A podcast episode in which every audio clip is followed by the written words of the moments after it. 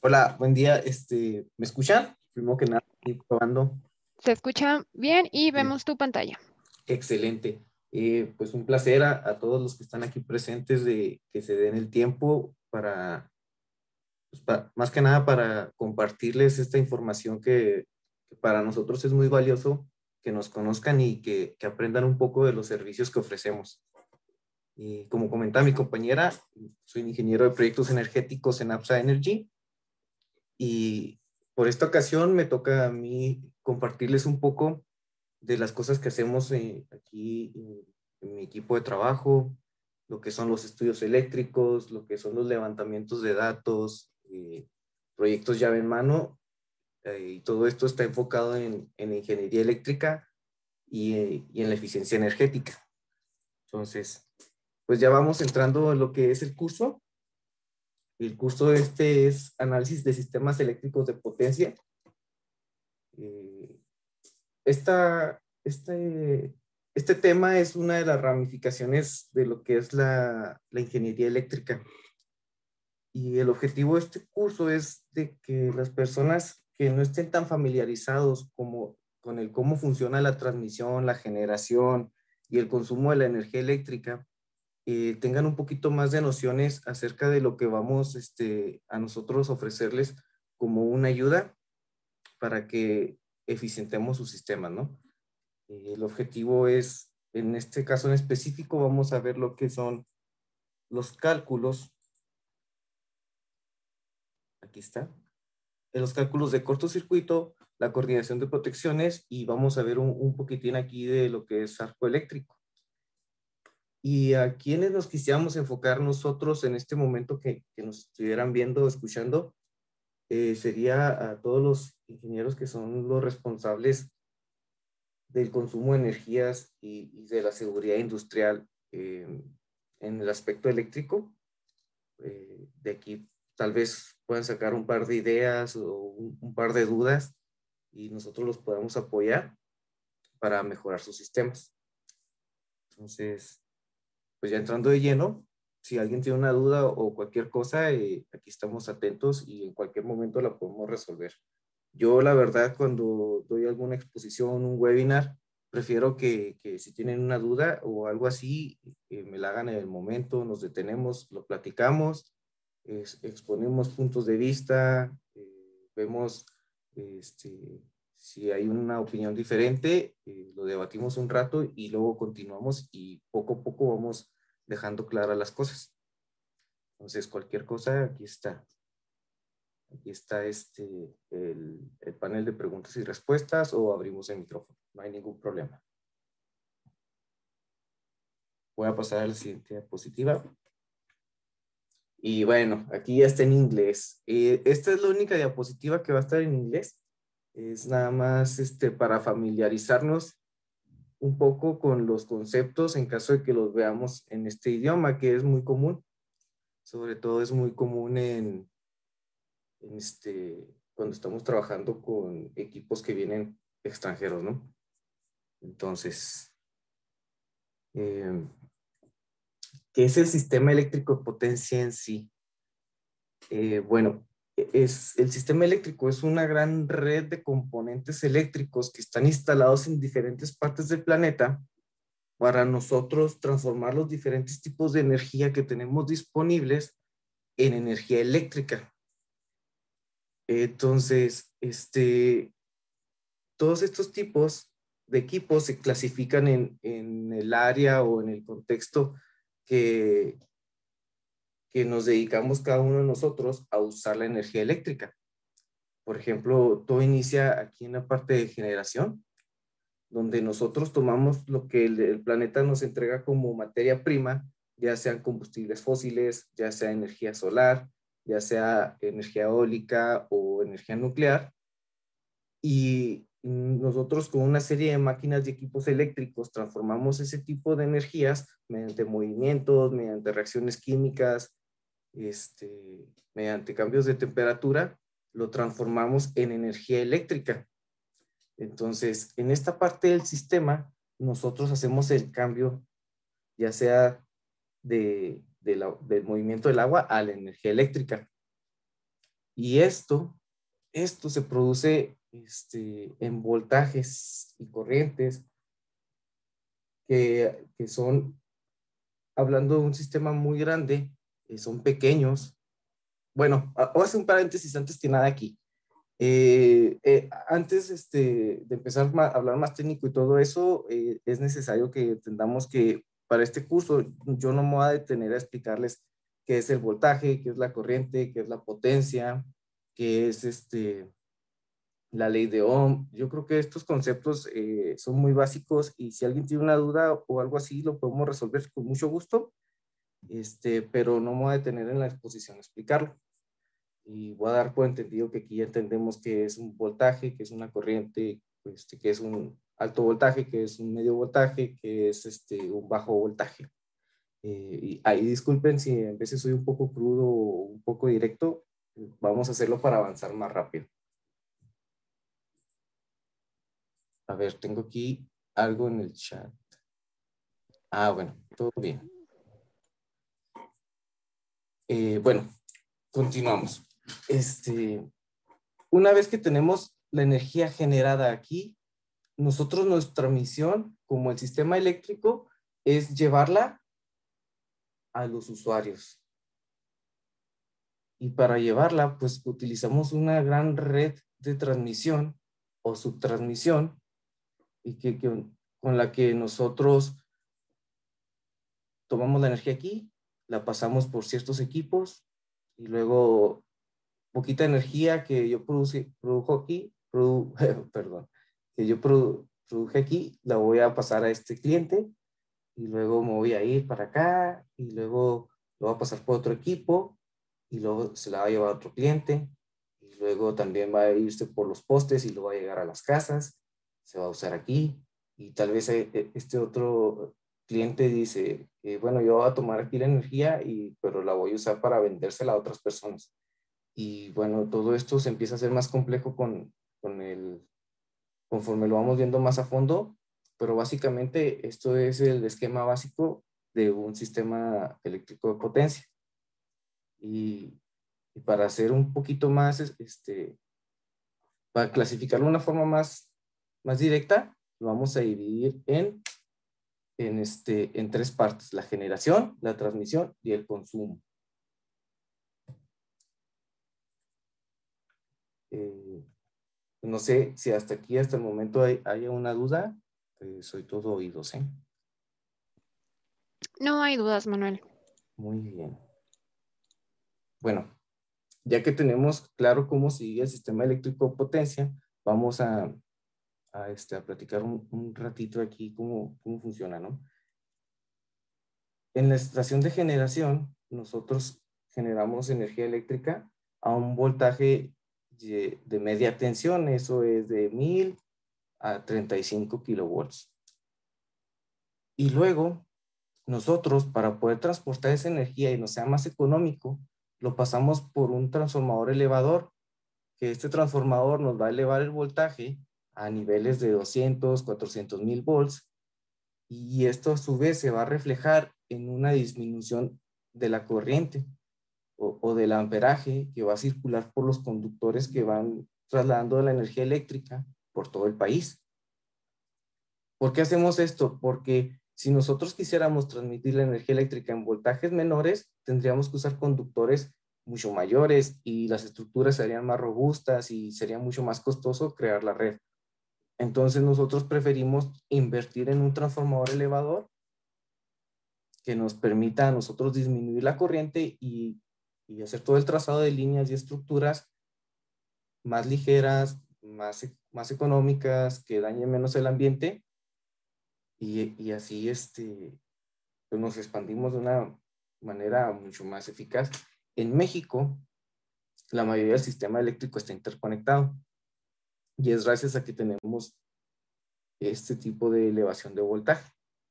Y bueno, mientras nosotros estamos transportando la, la, corriente eléctrica, por esta línea de transmisión, alguno que otro cliente, en su mayoría minas, madererías, este, refinerías, se conectan directamente a la transmisión y disminuyen el, el voltaje dentro de sus instalaciones para usarlo a ellos mismos.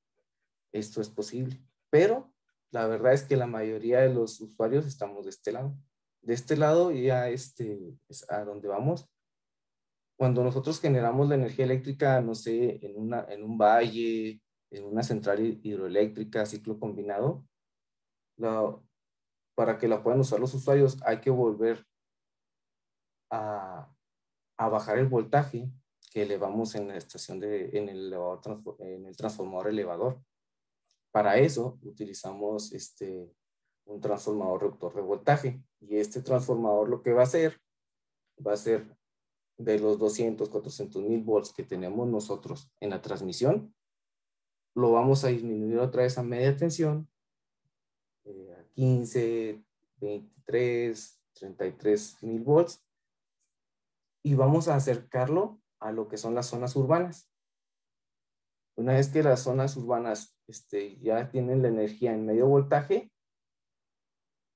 si por ejemplo la industria ya se podría conectar aquí, conectar su propio transformador para usar la energía como ellos la necesitan, o la misma compañía que, que, que suministra energía eléctrica a la industria también tiene sus sistemas de transmisión en baja tensión o subtransmisión, que son los transformadores que nosotros vemos tipo poste por la calle o afuera de nuestras casas o, o en los fraccionamientos, ¿no? Que son los transformadorcitos también tipo pedestal.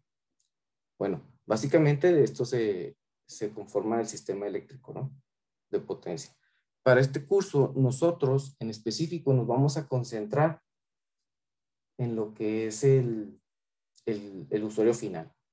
Eh, podríamos platicar mucho de la generación, también de la transmisión, de los transformadores, pero pues todo esto, esta parte del sistema eléctrico se concentra en una minoría de las personas que trabajamos la electricidad y la gran mayoría y la, yo creo que la gran parte de las personas que estamos aquí eh, pertenecemos a este rubro. Entonces, yo creo que les serviría más a ustedes aprender acerca de sus centros de carga y de cómo se relaciona esta parte con el resto y cómo podemos nosotros mejorar nuestro, nuestro sistema para que de este lado nos, nos convenga trabajar con ellos y a la vez veamos algún ahorro o, o logremos conseguir estrategias de mercado para que los costos de consumir energía eléctrica no sean muy elevados.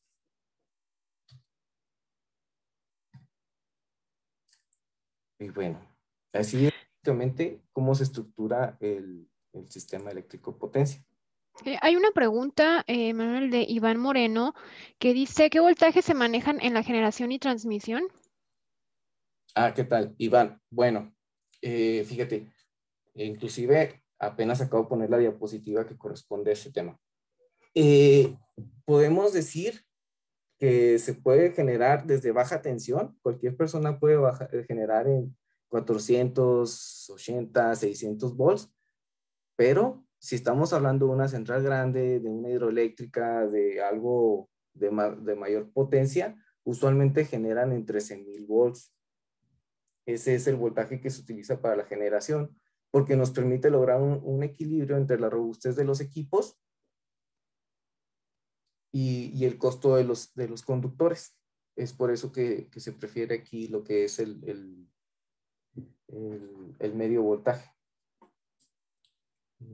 Cualquier duda, aquí sigo, ¿eh? Y voy a continuar. Eh, bueno, como les comentaba, aquí ya vemos con números. Esta parte de arriba es la generación.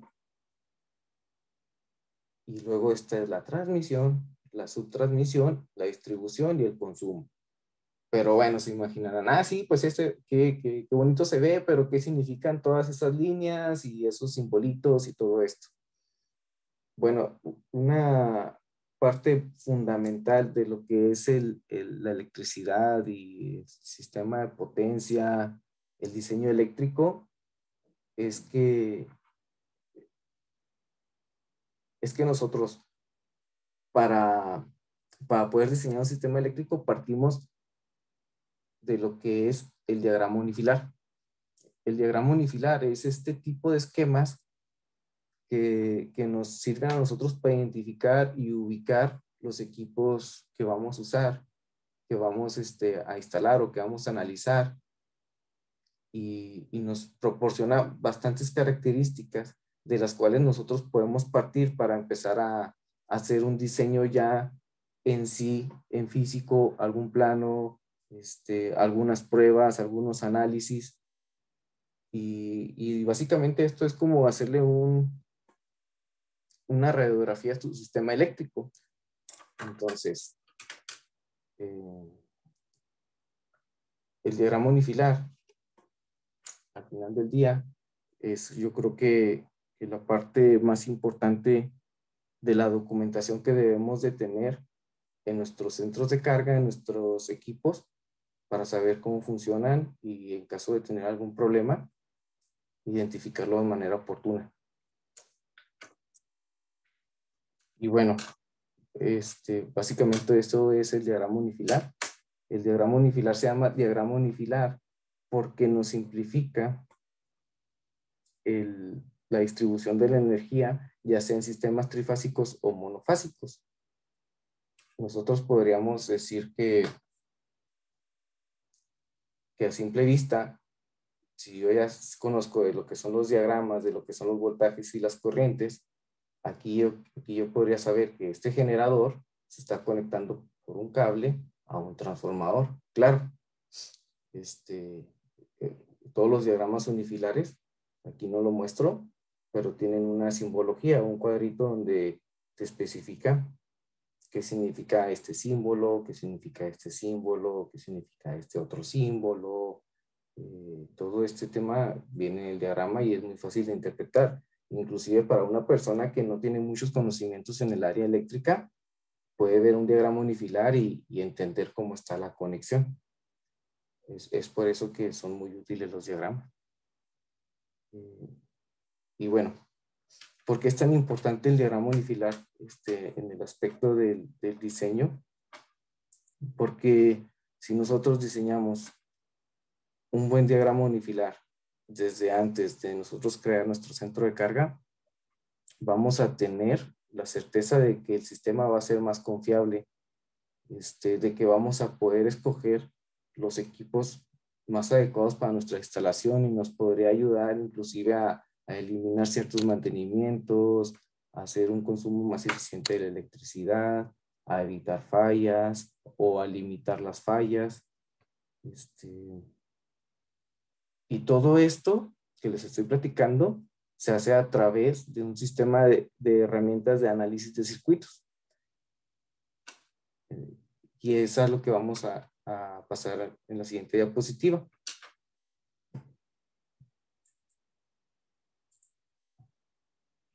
Bueno, una vez que nosotros tenemos el, el diagrama unifilar bien identificado, y ya sabemos cómo va a funcionar nuestro sistema, tenemos las cargas, tenemos los interruptores, tenemos todo lo que va a componer nuestro sistema eléctrico. Nuestra siguiente misión como, como ingenieros que hacemos este análisis de potencia es realizar una serie de pruebas y simulaciones al sistema antes de, de ponerlo a funcionar. Y estas pruebas se les llaman análisis eléctricos. El primero de ellos es el análisis eléctrico cortocircuito, que es uno de los temas que siguen a continuación de este tema introductorio. Eh, les recuerdo que ahorita vamos nomás a introducir lo que es la, la problemática, lo que son los temas que vamos a, a trabajar y, y, después de que tengamos esta introducción, vienen ya lo que son los cursos, ya vienen matemáticas, ya viene simulación por software, ya vienen casos de éxito, casos de falla, y, viene lo que ahora sí es en sí la materia de, sistemas de potencia. Ahorita nomás vamos a platicar qué es lo que vamos a ver, qué es lo que les interesaría saber también. Y, y vamos nosotros sobre de, de esta primer primera presentación a trabajar sobre, sobre los demás temas. Y bueno, perdón, me quedé en cortocircuito. ¿Qué es el análisis eléctrico de cortocircuito? Bueno, nosotros siempre vamos a, a, pensar que nuestro, bueno, siempre queremos pensar que nuestro sistema eléctrico nunca va a fallar y, y que, que, siempre va a ser continuo y no vamos a tener ningún problema con él, pero la realidad es otra totalmente diferente y es que la electricidad falla. No, no digo que siempre va a fallar, pero es algo que, pasa, eh, como casi todas las cosas. Este, eh, hay, hay, veces que hay algún problema y, y, aquí lo importante es estar preparados para cuando venga el problema, solucionarlo de manera efectiva. Y es para eso que usamos estas herramientas.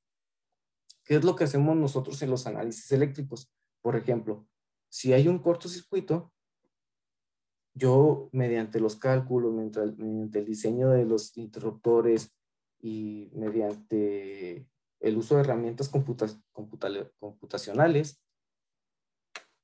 puedo simular un caso de falla en, mi sistema eléctrico y saber si mis interruptores y mis cables y mis relevadores van a estar preparados para funcionar en caso de que eso ocurra.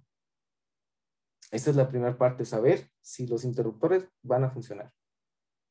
La siguiente parte es la coordinación de estas protecciones. Bueno, ya sabe, ¿y esto a qué va? Es que, bueno, ya sé yo que si tengo bien diseñados mis interruptores, mis cables, mis fusibles, pero ahora yo lo que tengo que hacer es que esas protecciones, en caso de que alguna falla ocurra,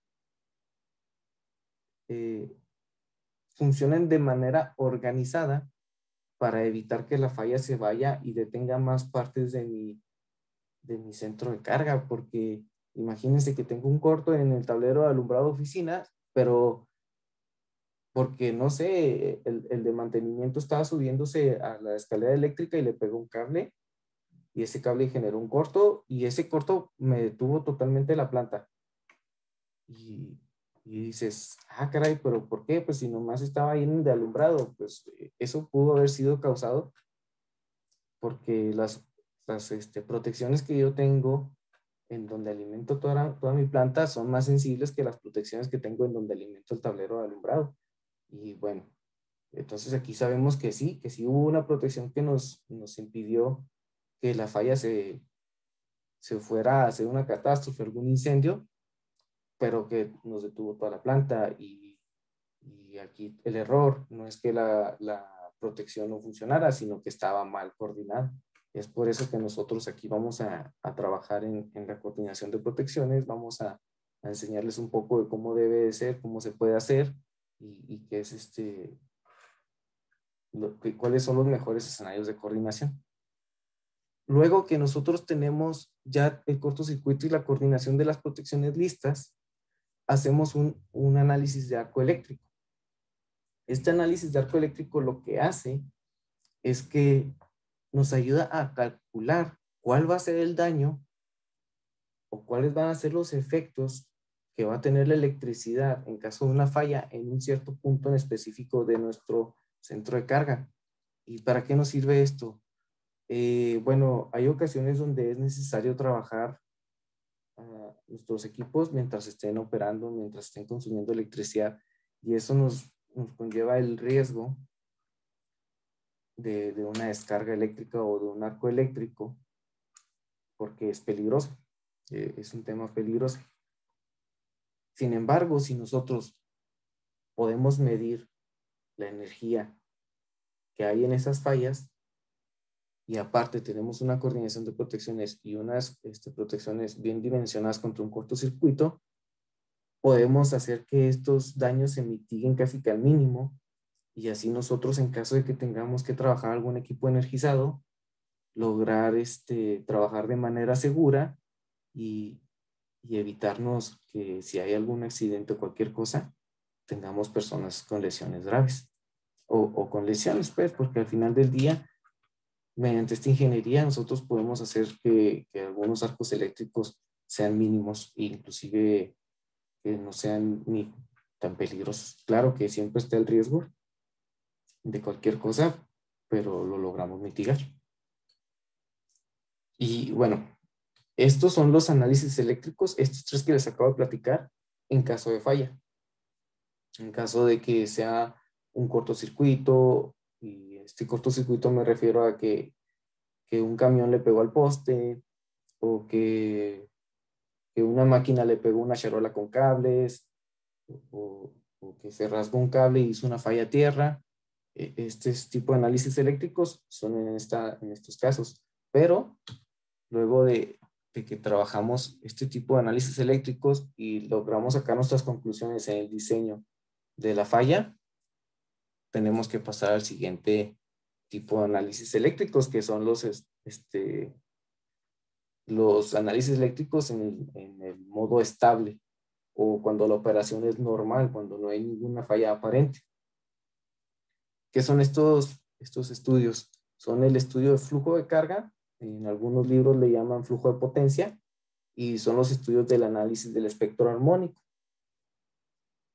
Eh, este tipo de ingeniería nosotros la tenemos que hacer para saber si nuestros equipos están correctamente dimensionados respecto a la infraestructura existente o la que vamos a proponer para, para nuestro sistema eléctrico.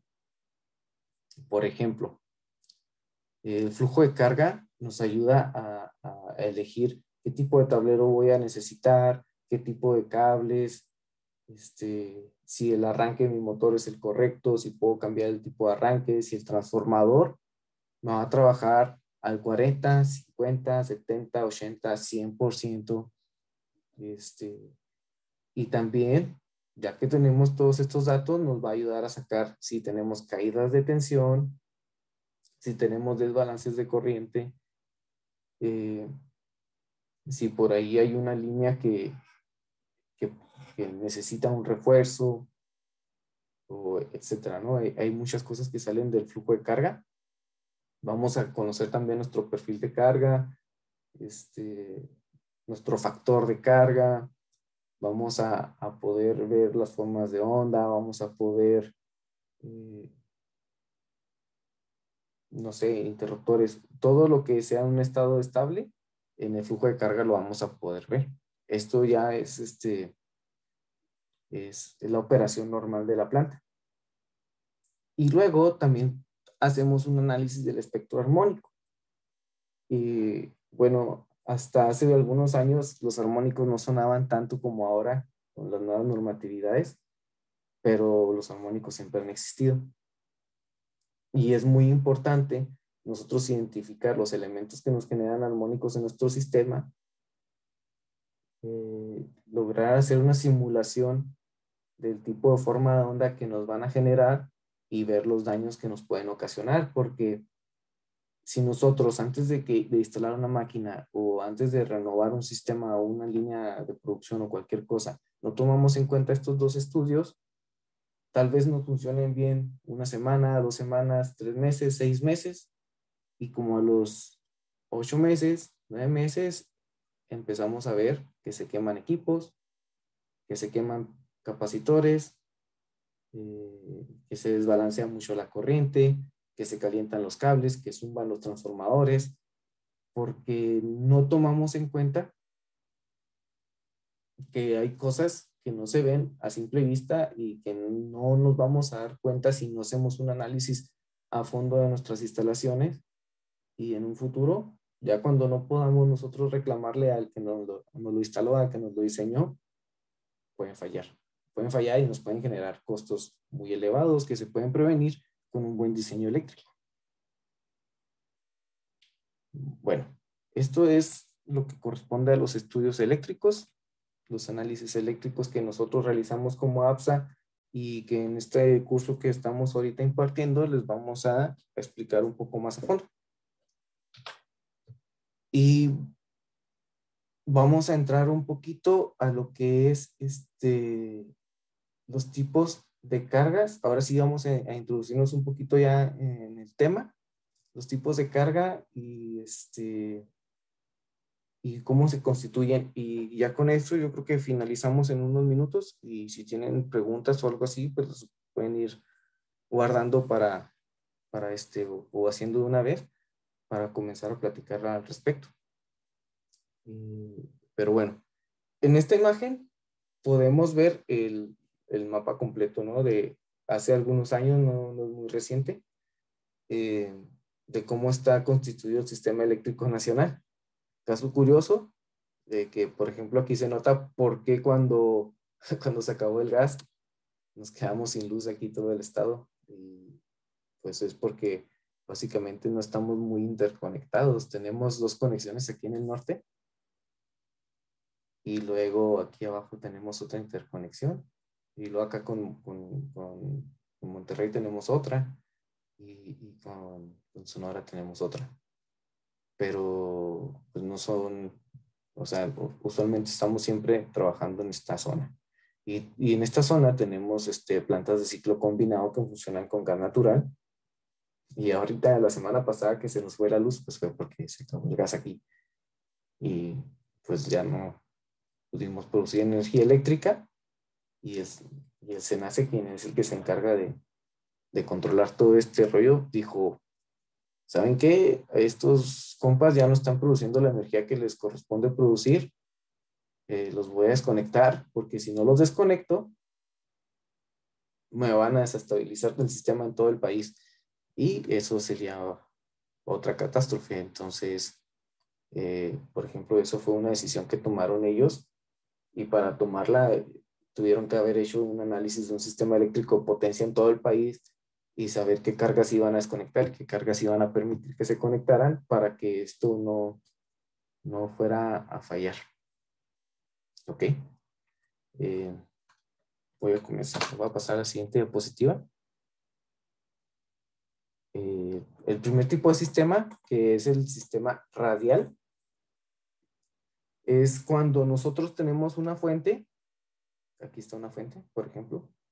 Y esta fuente alimenta directamente a la carga y nada más. No hay una otra alimentación, no hay alguna otra forma de obtener energía eléctrica si no es por este alimentador. ¿qué, ¿Qué ventajas tiene? Bueno, tiene la gran ventaja que no utilizamos casi conductores, no más que los conductores de alimentación principal. Y y la otra ventaja es que los equipos son más económicos. Aquí, por ejemplo, estamos viendo un transformador tipo pedestal. De este lado tiene sus conexiones en media tensión y de este lado tiene sus conexiones en baja tensión. Y pues si se fijan, pues aquí es sencillo, nomás necesitamos conectar estos tres cables aquí y ya tenemos energía eléctrica del otro lado y listo. ¿Qué es lo que pasa con este sistema? Que si en algún momento este cable llega a fallar, se llega a romper o, con el tiempo deja de funcionar, todo este sistema se va a quedar sin energía y va a haber que reemplazar este conductor para restablecer y esto va a tomar un tiempo y todas estas personas pues no van a poder hacer nada y van a, van a perder dinero.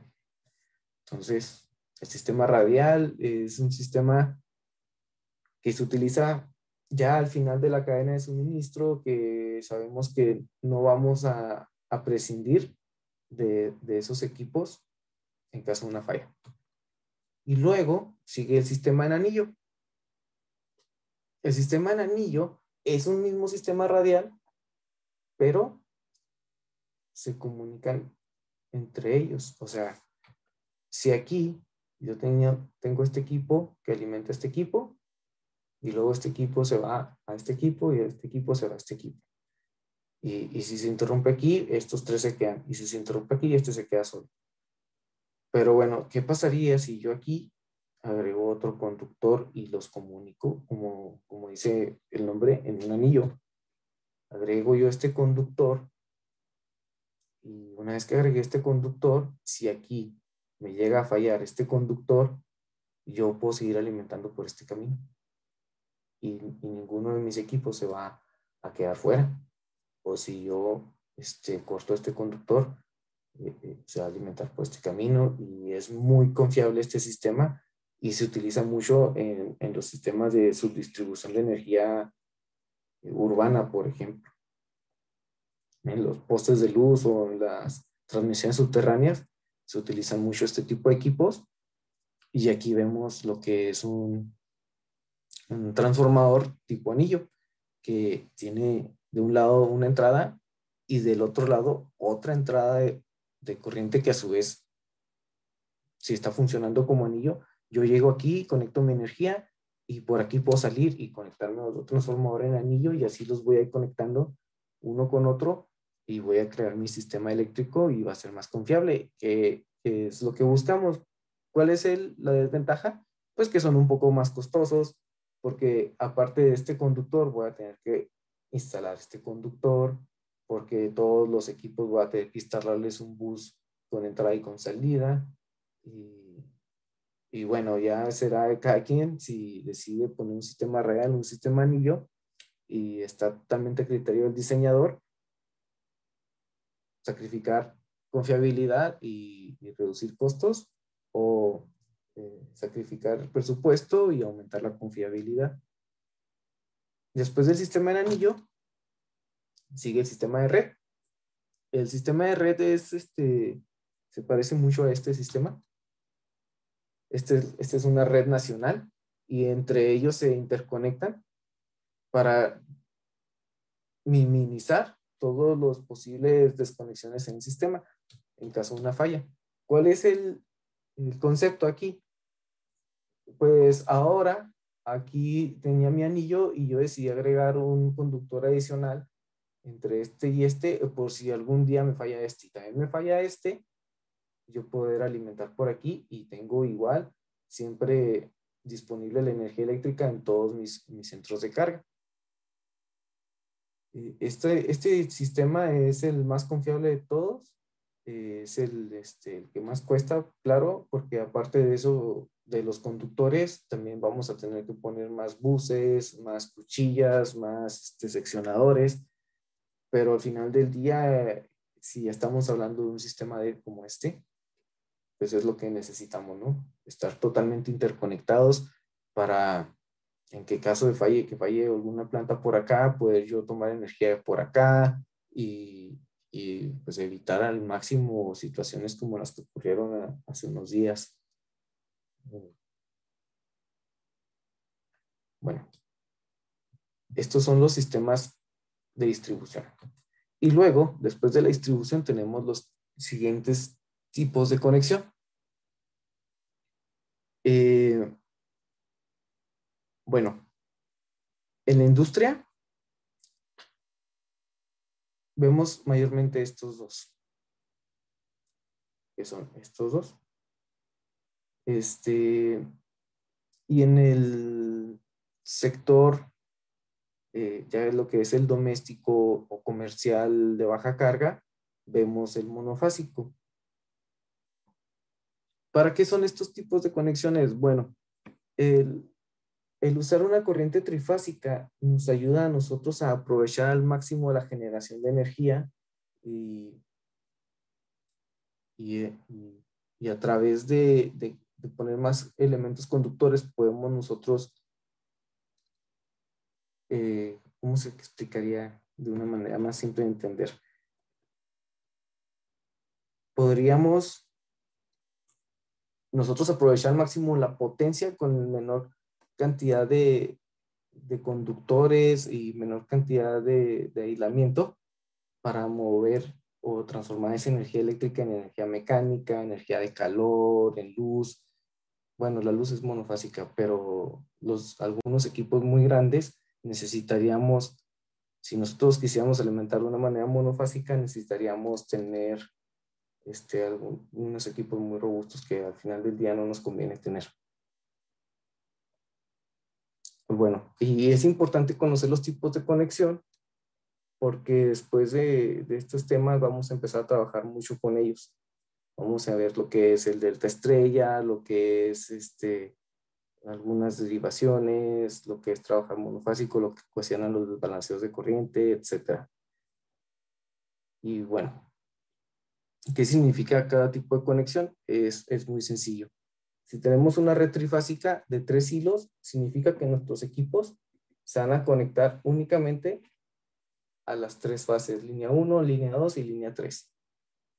Y a partir de esas tres fases va a tomar energía eléctrica y la carga va a estar usualmente balanceada. Si tenemos un trifásico de cuatro hilos, significa que nuestra carga va a tomar energía eléctrica de las tres fases y aparte el neutro.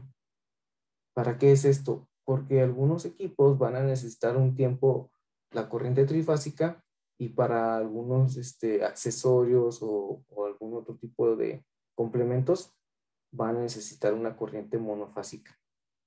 más sencilla de usar, algo, a lo mejor alguna iluminación, algunos contactores, transformadores de control, etcétera.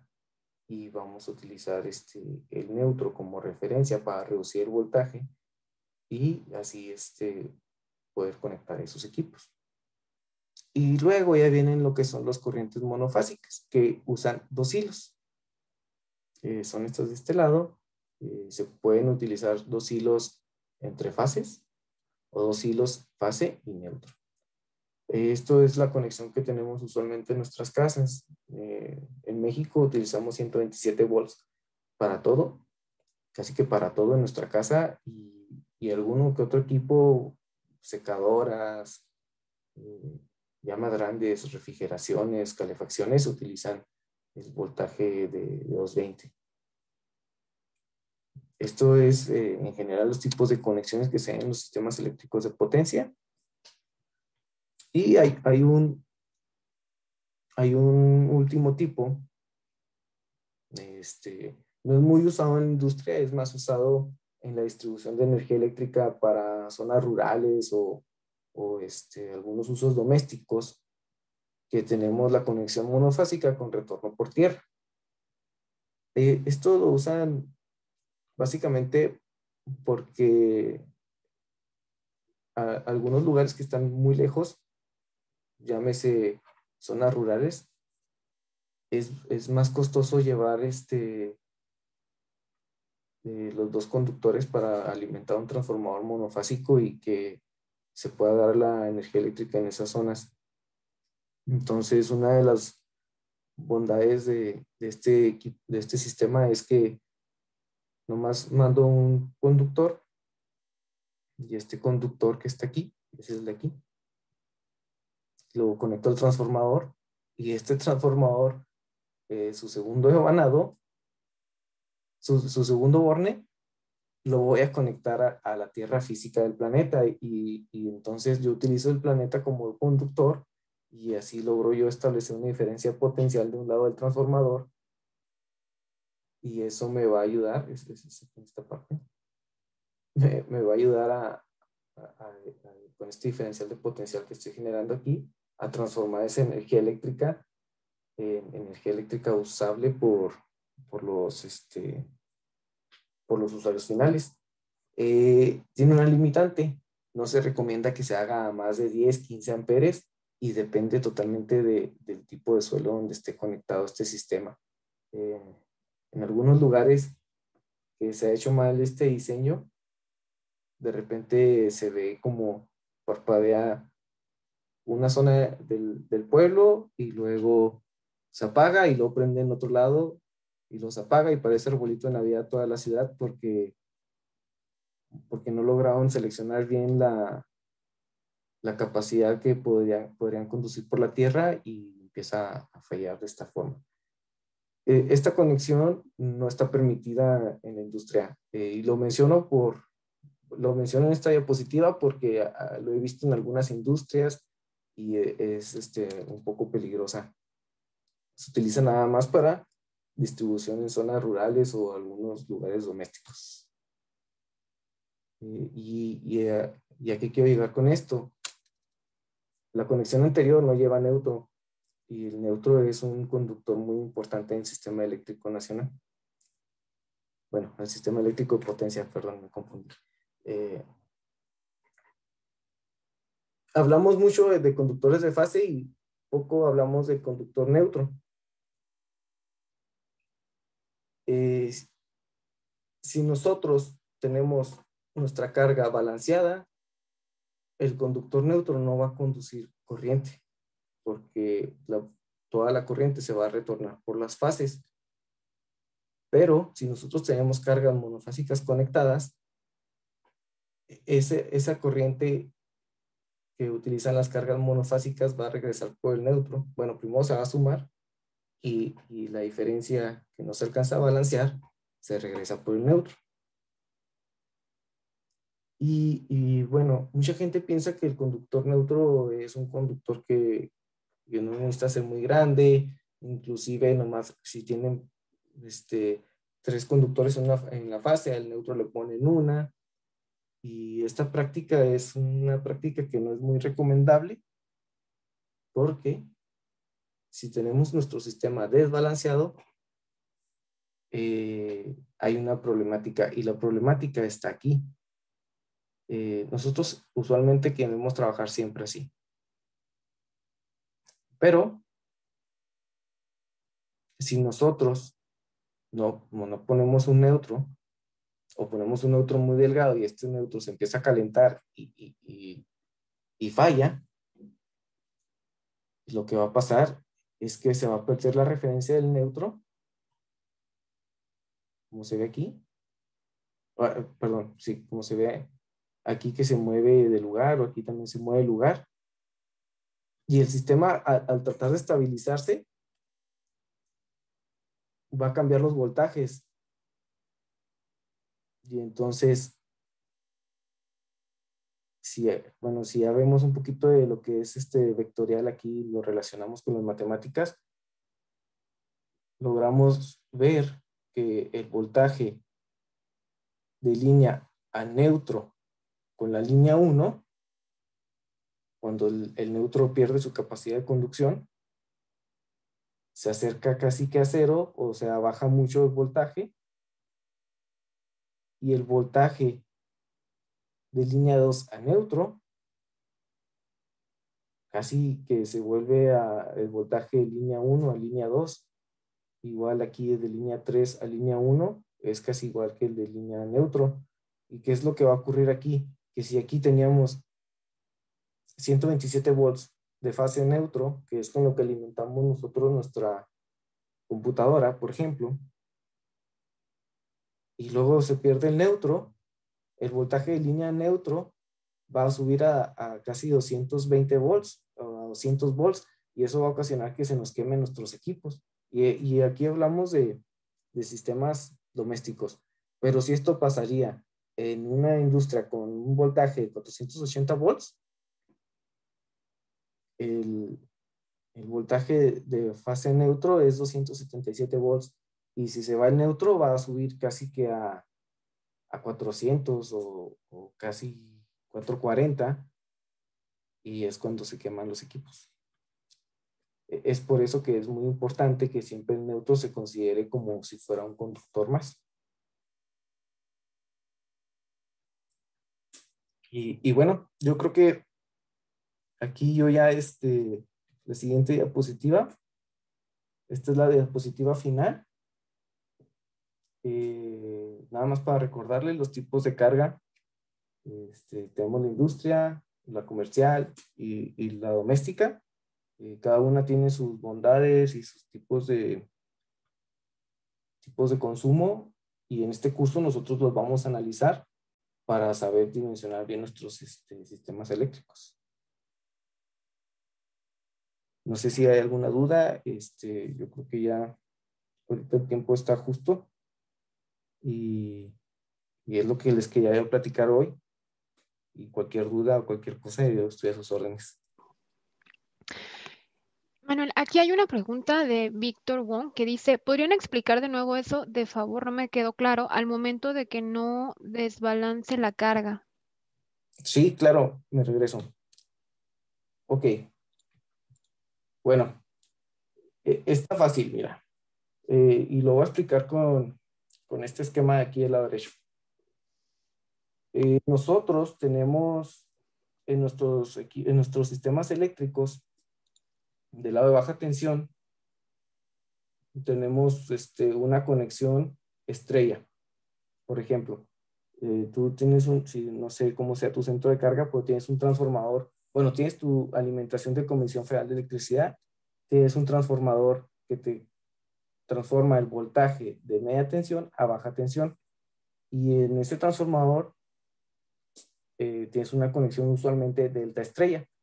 Y tus cargas, tus equipos, motores, computadoras, este, iluminación, todo lo vas a conectar en el secundario de tu transformador que te entrega tres fases y un neutro.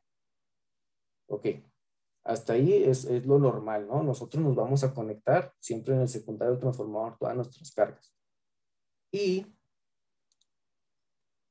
Y ya al momento de nosotros distribuir nuestra energía, tenemos la fase 1, la fase 2, la fase 3 y el neutro. Aquí está en este esquema, ¿no? Y un tablero de alumbrado lo va a conectar a la fase 1, un tablero de contactos lo va a conectar a la fase 2 y un, un tablero de climas lo va a conectar a la fase 3. Ok. Ahí están funcionando normal, nunca hay ningún problema. Eh, los tableros que estamos comentando aquí son monofásicos y, y, les llega una fase y con el neutro regresan la energía. Así funciona la energía, ¿no? Este, la energía eléctrica eh, llega por un lado, sale por el otro. Ok, hasta ahí está claro. Pero si nosotros en nuestro transformador no dimensionamos bien el neutro y este neutro llega a fallar, lo que va a pasar es que una fase, un voltaje de fase a fase, no, un voltaje de fase neutro, perdón, va a aumentar demasiado y el otro va a bajar demasiado. Esto se va a ocurrir, esto va a ocurrir porque como nuestras cargas, al ser monofásicas, van a estar desbalanceadas, y esto es natural, ¿eh? este, eh, muchas personas piensan que, es posible balancear las cargas conectando cinco focos en la A, en la fase A, cinco focos en la fase C y cinco focos en la fase B. Y, bueno, muchos ingenieros eléctricos hasta les venden la idea a, los usuarios de que eso es posible, ¿no? Y que como en tu cuadro de cargas, yo ya te puse que tienes 5 amperes en la fase A, 5 amperes en la fase B y 5 amperes en la fase C, en tu cuadro de cargas ya está balanceado, tienes un 0% de balance de corriente y tú ya cumples con el código de red y todo. Ah, pero sí, claro, e, eso suena muy bonito y eso sería si siempre estuvieran encendidos todos los focos, ¿no? O, o, nunca estuvieran encendidos todos los focos. Pero en la vida real y en la práctica, todo mundo sabemos que a una hora están encendidos los focos, a otra hora están encendidos los contactos, a otra hora están encendidos los climas y nunca nunca estamos balanceados, o sea, eh, en baja tensión nunca estamos balanceados porque, porque depende mucho del tipo de, carga, de cómo estamos usando nuestra energía. Y, bueno, no, mm, yo la verdad es que no discuto mucho ese tema. Eh, no, para mí balancear cargas monofásicas en baja tensión es algo como muy complicado.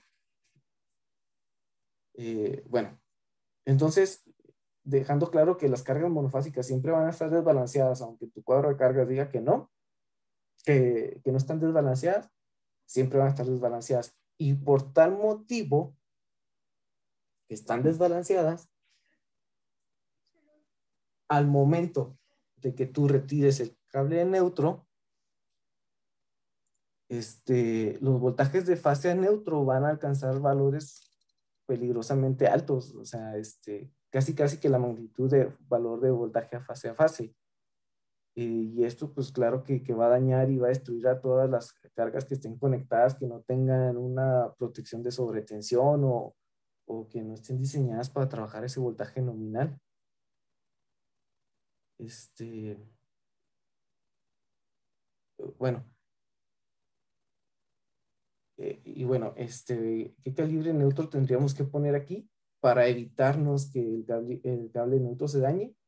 Eh, y lo dice la norma 001, ¿eh? El, el cable neutro debe ser del mismo calibre que el calibre de fase.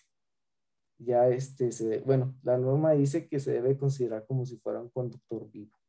Eso es lo que dice la norma. ¿Y por qué se desbalancea? Bueno, es muy sencillo decir por qué se desbalancea, este, por qué se, por qué se desbalancea el voltaje cuando se desconecta el neutro.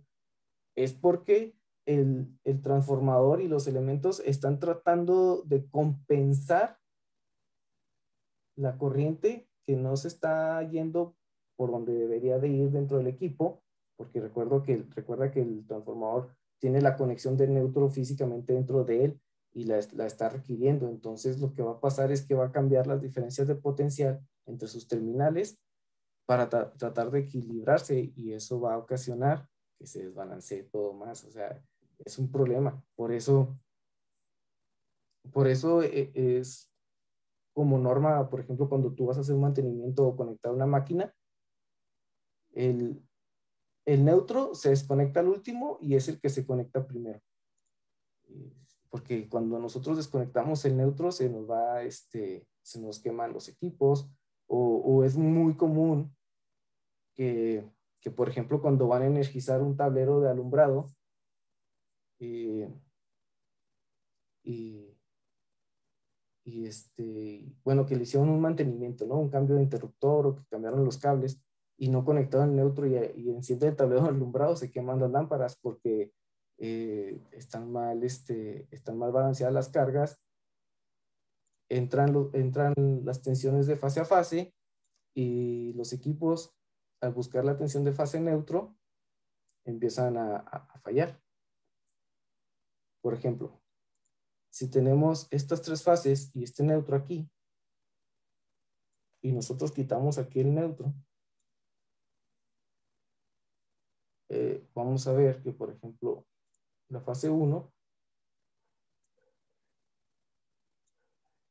la fase 2, la fase 3, están alimentando cada uno un tablero, pero entre ellas tres están interconectadas como si fuera una conexión delta, porque perdimos el neutro.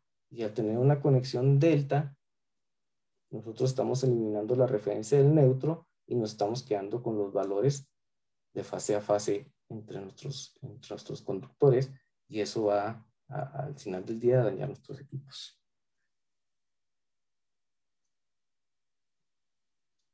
Y, y bueno, Ah, bueno, aquí ya, ya vi este, tu pregunta, Víctor Wong. El, calibre neutro tiene que tener la capacidad de corriente de la suma de cada una de las otras fases? No. El calibre neutro tiene que tener la capacidad o la ampacidad de corriente de una fase, la que sea, porque las tres fases deben de tener la misma capacidad. Entonces lo debes de considerar como si fuera un conductor vivo. Y espero que, que les haya sido su agrado voy a estar aquí al pendiente, les dejo mis datos, está mi, mi teléfono celular, mi WhatsApp, no hay ningún problema, está mi correo y, cualquier duda que tengan o, o este, necesiten cualquier cosa relacionada con este tema, yo los puedo apoyar. Esto es nomás la introducción, los siguientes temas ya van a llevar cálculos, ya van a llevar el uso de software, ya vamos a ver casos prácticos reales y vamos a, a, desempolvar un poco el lápiz.